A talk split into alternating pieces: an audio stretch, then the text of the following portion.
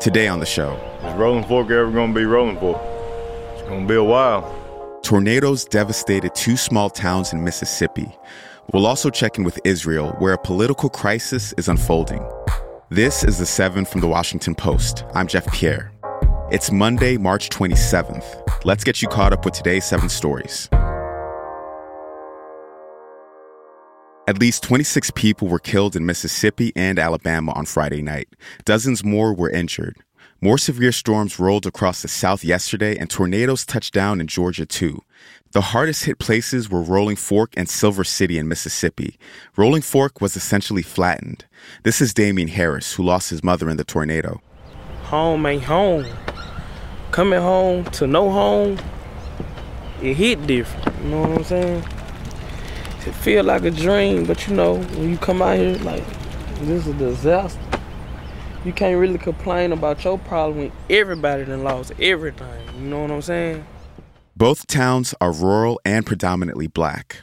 Federal disaster assistance has been approved for the hardest hit counties in Mississippi, but even with that, people are probably facing a long road to recovery.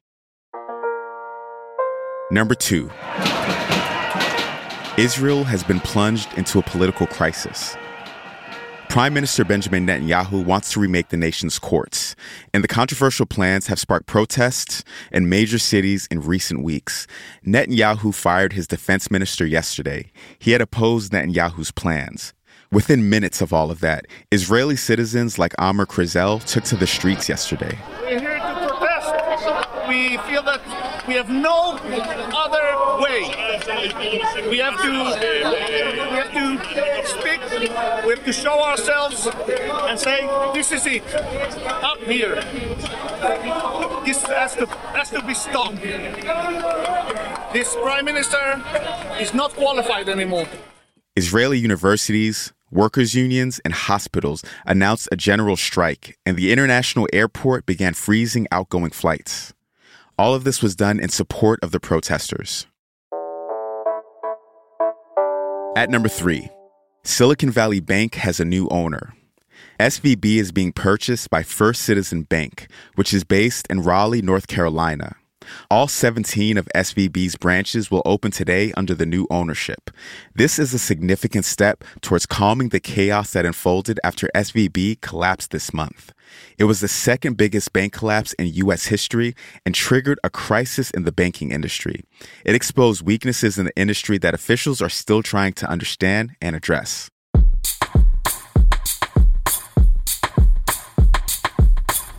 Russia said it plans to store tactical nuclear weapons in Belarus. That's story number four. Russian President Vladimir Putin announced the move on Saturday. Belarus is a close ally of Moscow and shares a border with Russia and northern Ukraine.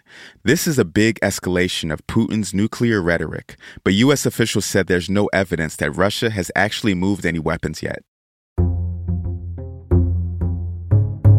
Number five is part of an exclusive post investigation into the AR 15 and the weapon's role in America. The AR 15 is the best selling rifle in the U.S. New polling from the Post and Ipsos found that about 1 in 20 U.S. adults, that's roughly 16 million people, own at least one AR 15. One deadly consequence the gun has been involved in 10 of the 17 worst U.S. mass shootings since 2012. The rise in ownership began almost two decades ago after a federal ban on assault weapons expired in 2004. A handful of manufacturers saw a chance to ride a post 9 11 surge in military glorification. They also stoked a desire among new gun owners to personalize their weapons with tactical accessories.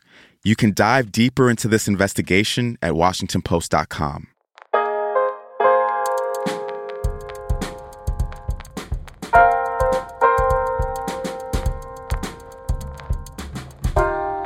Number six, my bracket is broken, and the final four of the NCAA men's basketball tournament is set. Connecticut and Florida Atlantic made it in on Saturday. Yesterday, San Diego State beat Creighton, and Miami toppled Texas to complete the lineup.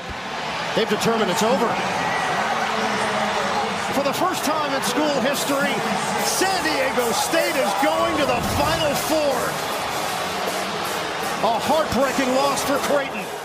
It's been a year of upsets. This will be just the third Final Four since 1985 without any number one seeds. Both games will be held on Saturday in Houston, followed by the championship game next Monday. In the women's tournament, we're halfway to the Final Four. LSU and Iowa advanced yesterday. Hawkeye star Caitlin Clark scored 41 points and had a triple double in Iowa's win over Louisville. Tonight, to round out the women's Final Four, South Carolina meets Maryland and Virginia Tech plays Ohio State. At number seven, AI image generators are getting better at drawing hands. This is actually a big deal. Hands have been one of the major things tripping up powerful text to image generators, making it easier to tell a real image from a fake one. Hands are often hidden, gesturing, or folded in photographs, which are what AI software uses to learn. This has made it hard for the AI software to understand and replicate. One generator released a big improvement this month.